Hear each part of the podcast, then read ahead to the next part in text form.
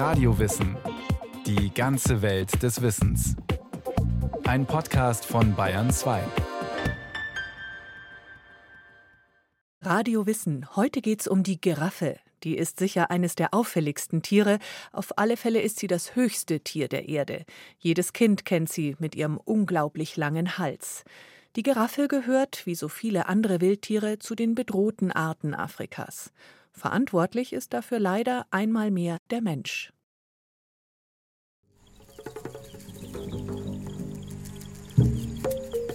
Giraffen schützen ihre langen Beine mit Hilfe eines natürlichen Kompressionsschutzes, den die moderne Forschung inzwischen kopiert hat, vor Schwellungen und Thrombosen.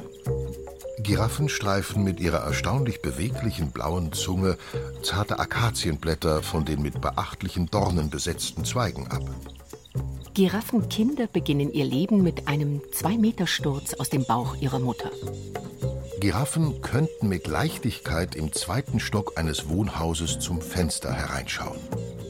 Giraffen tragen ein etwas streng riechendes Parfum, das sie vor Pilzen, Bakterien und Parasiten wie Zecken schützt.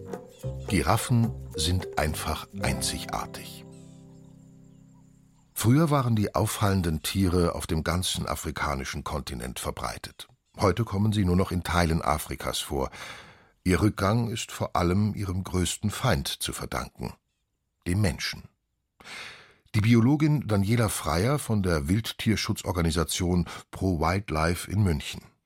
Jetzt hat der Mensch allerdings in der Antike schon im nördlichen Afrika die Giraffen ausgerottet und heute kommen sie nur noch südlich der Sahara vor. Die verschiedenen Arten sind verteilt über Ost- und Südafrika und Westafrika und eben noch etwas im nördlicheren Teil. Am größten sind die Bestände heute noch in Ost- und Südafrika. Besonders selten sind sie in Westafrika und im Norden. Zarafa, die schnelllaufende oder auch die liebliche, nannten die Altägypter die Giraffe und konnten es nicht lassen, sie zu jagen. Ihre langen, belastbaren Sehnen wurden für Musikinstrumente und Bögen verwendet, aber auch das auffallend schön gemusterte Fell war sehr begehrt. Und auch wenn ihr Fleisch eher zäh ist, wurde es dennoch, übrigens auch heute noch, verzehrt. Schon der römische Kaiser Caesar brachte 46 vor Christus eine Giraffe nach Rom. Die Römer nannten sie Camelopardalis.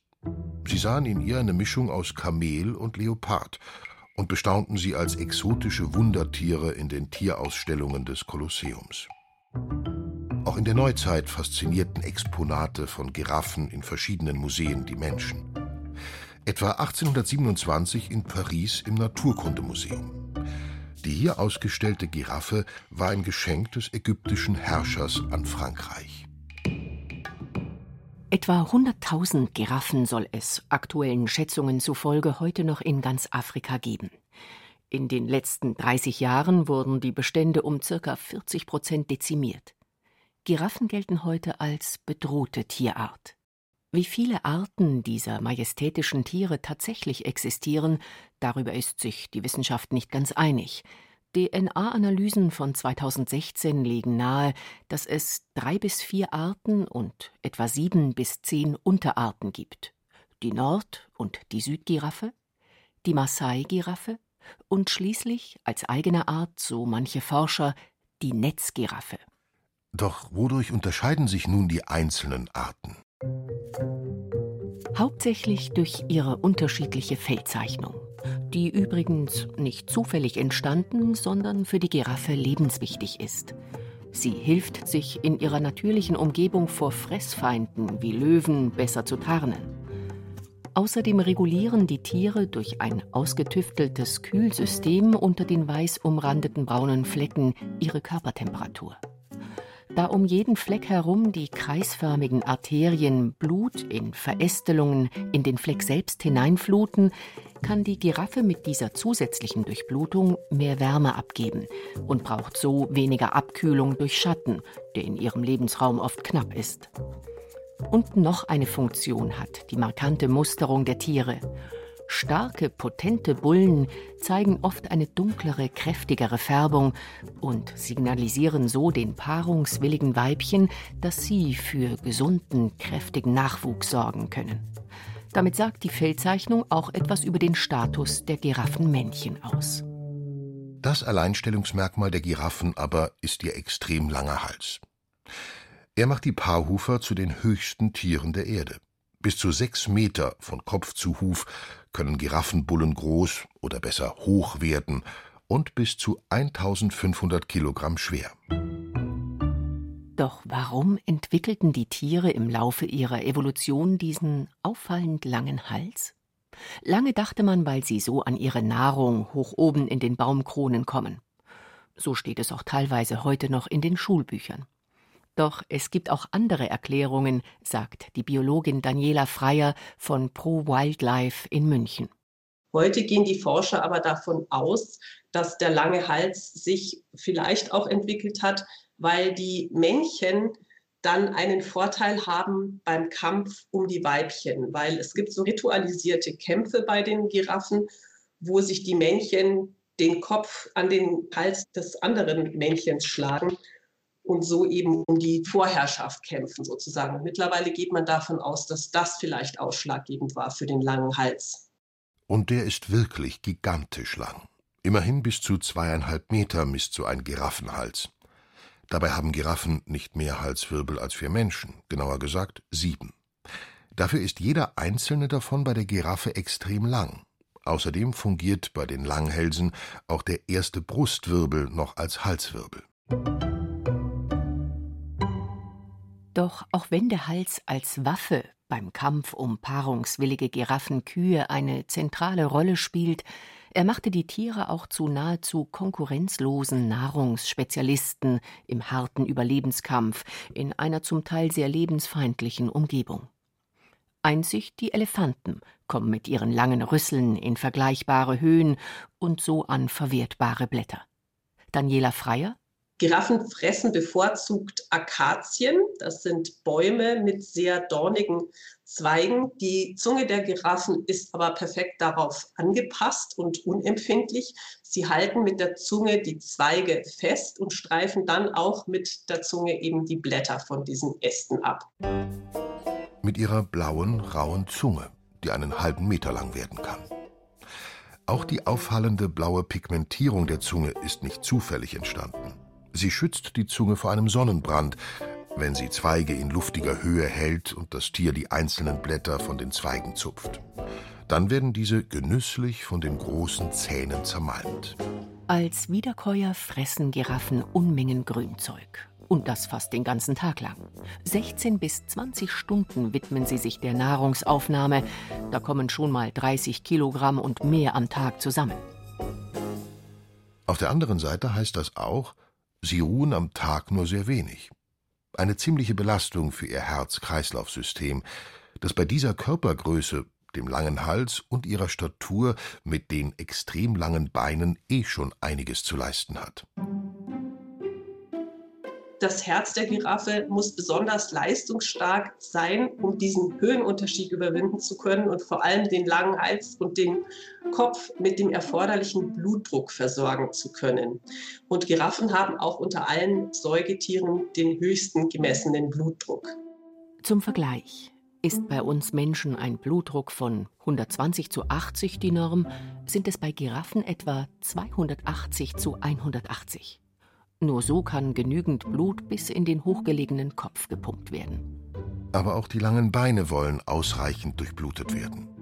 Der Gefahr, dass sich dort Flüssigkeit sammelt, es zu Wassereinlagerungen, Thrombosen oder Ödemen kommt, beugt die Natur mit einer besonders engen, kaum dehnbaren Haut an den Beinen vor.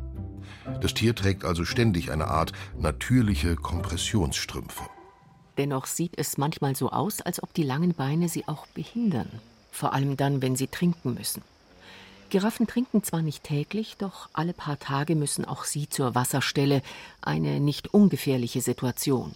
Daniela Freier Und dann müssen sie entweder einen großen Spagat machen, also die Beine sehr weit spreizen oder in den Knien einknicken. Und damit begeben sie sich in eine sehr gefährliche Position, in der sie angreifbar sind für Fressfeinde. Das kann gefährlich werden, vor allem für die Jungtiere. Diese fallen immer wieder Raubtieren wie Löwen, Hyänen oder Wildhunden zum Opfer. Erwachsene Giraffen hingegen sind ziemlich wehrhaft.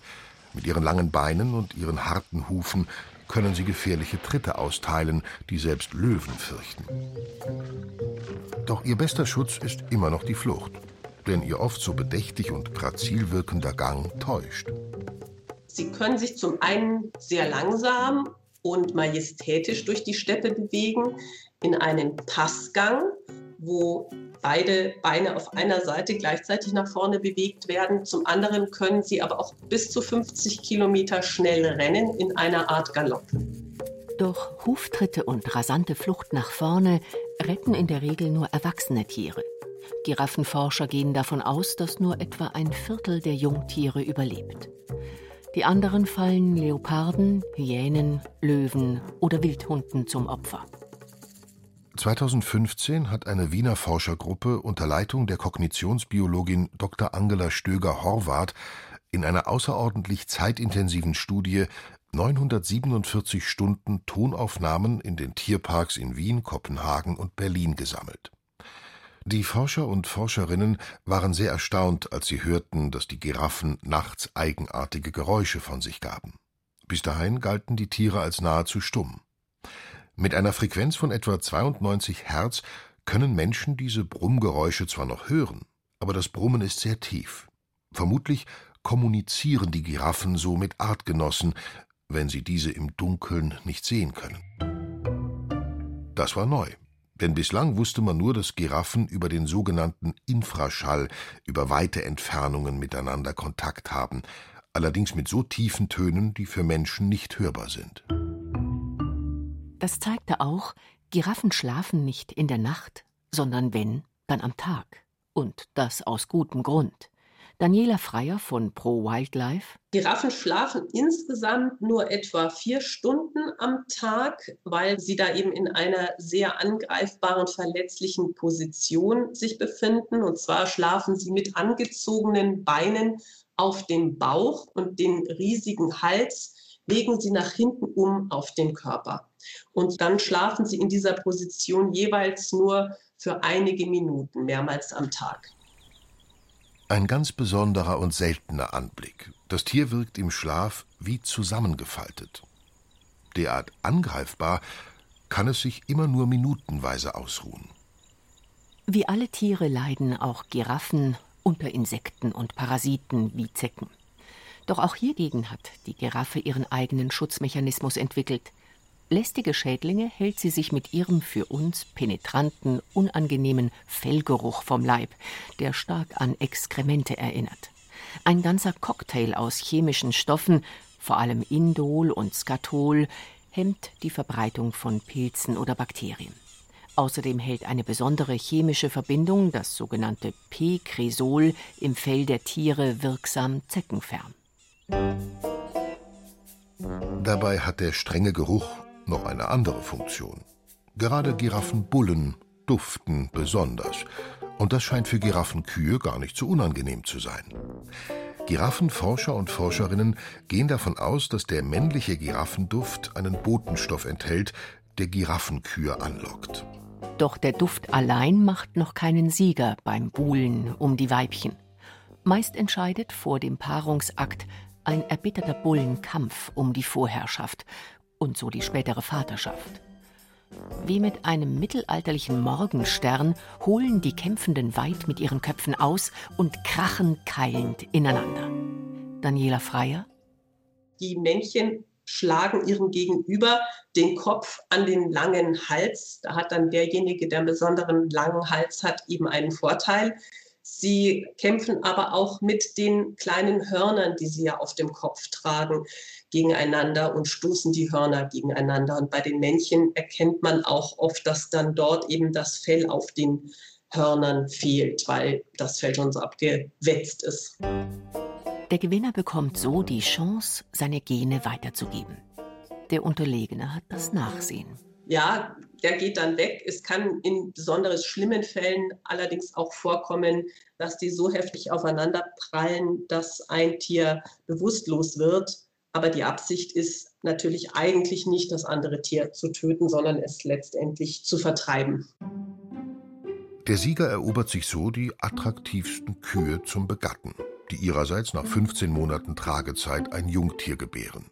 Oder besser gesagt, es aus einer Höhe von zwei Metern auf den Boden plumpsen lassen. Bei der Geburt ist das Kalb selbst etwa 1,80 Meter groß. Bereits nach einer Stunde steht es auf seinen Beinen. Nach ein paar Stunden wird es laufen. Eine besonders gefährliche Zeit im Leben einer jeden jungen Giraffe. Giraffen erreichen ein Alter von 20 bis 30 Jahren. In dieser Zeit bringen die weiblichen Tiere vier bis sechs Junge auf die Welt. Jeweils eines pro Geburt. Giraffen leben in kleineren Herden oder besser Familienverbänden zusammen. Zum einen bleiben die Jungtiere etwa anderthalb Jahre bei den Weibchen und die Weibchen bilden oft zu mehreren eine Gruppe mit ihren Jungtieren, die auch mal größer und mal kleiner sein kann, auch je nach Nahrungsangebot. Und die Männchen, jüngeren Männchen vor allem, bilden auch sogenannte Junggesellengruppen. Das ist zum Beispiel auch bei den Elefanten ähnlich. Aber die älteren, dominanten Männchen, die dann eben auch in der Lage sind, Weibchen zu erobern, die leben in der Regel alleine. In den letzten zehn Jahren hat an der Universität Zürich ein Forschungsteam um die amerikanische Evolutionsbiologin Monica Bond die bislang größte Studie von Giraffengruppen erstellt. Im Tarangire-Gebiet in Tansania untersuchten die Forscher und Forscherinnen in einem Areal von mehr als 1000 Quadratkilometern verschiedene Herden mit jeweils 60 bis 90 Giraffenkühen. Dabei wollten sie die Frage beantworten, wie das individuelle Verhalten der Giraffenweibchen ebenso wie die soziale Verbundenheit neben Nahrungsquellen, Beschaffenheit der Landschaft und die Entfernung von menschlichen Siedlungen zum Überleben der erwachsenen weiblichen Giraffen beitragen. Diese Faktoren einzeln zu untersuchen, war ein neuer Ansatz. Dabei fanden die Wissenschaftler und Wissenschaftlerinnen heraus, dass der funktionierende Gruppenverband der Tiere für das Überleben der Giraffen wichtig ist. Je mehr Freundschaften zu anderen Giraffenkühen ein Giraffenweibchen pflegt, auch wenn sie die Zugehörigkeit zu einer Gruppe öfter wechselt, desto geschützter ist sie, desto größer ist ihre Überlebenschance.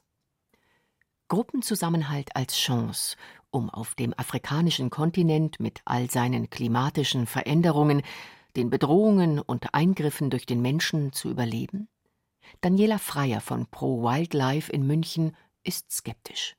Die Hauptbedrohung für Giraffen ist der Lebensraumverlust, aber auch die direkte Bejagung durch Menschen. Zum einen für den Buschfleischhandel, zum anderen aber auch für bestimmte Körperteile, denen Wunderkräfte nachgesagt werden, aber auch für Trophäen und Souvenirs.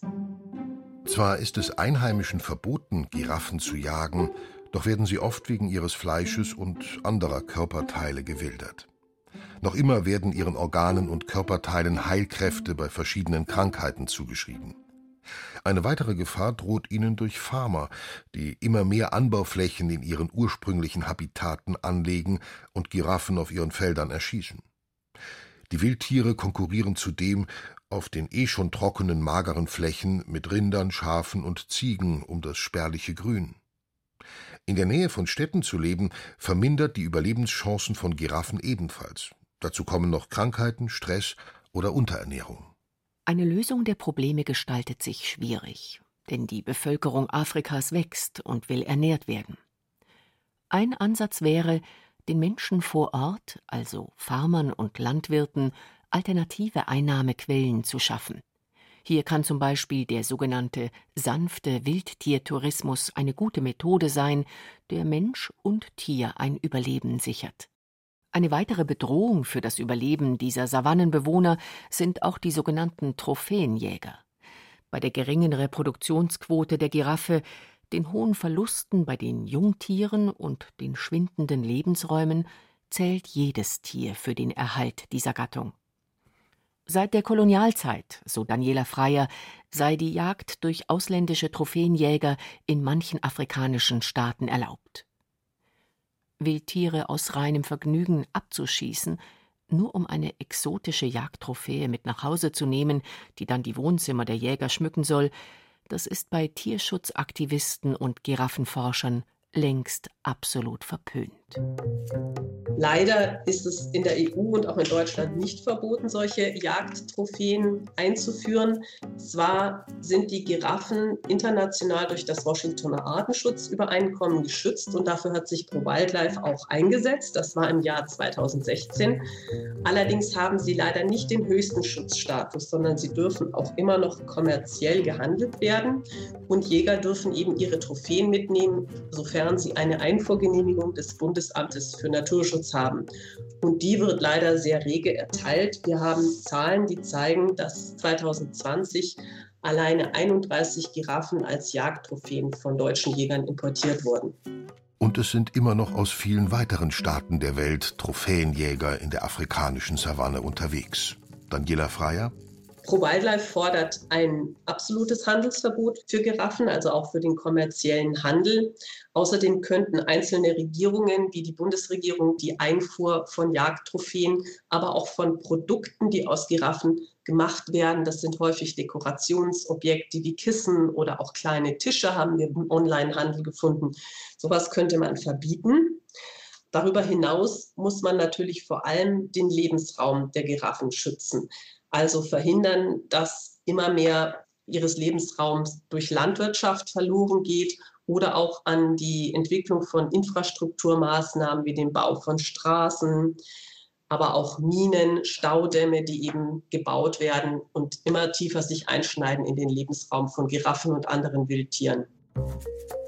Was nicht mehr und nicht weniger bedeutet als die faszinierenden Savannenkönige Sie jedenfalls haben den Weitblick, müssen in Zukunft noch effizienter und stärker vor ihrem größten Feind, dem Menschen, geschützt werden. Das war Radio Wissen, ein Podcast von Bayern 2. Autorin dieser Folge Renate Kiesewetter. Regie führte Susi Weichselbaumer.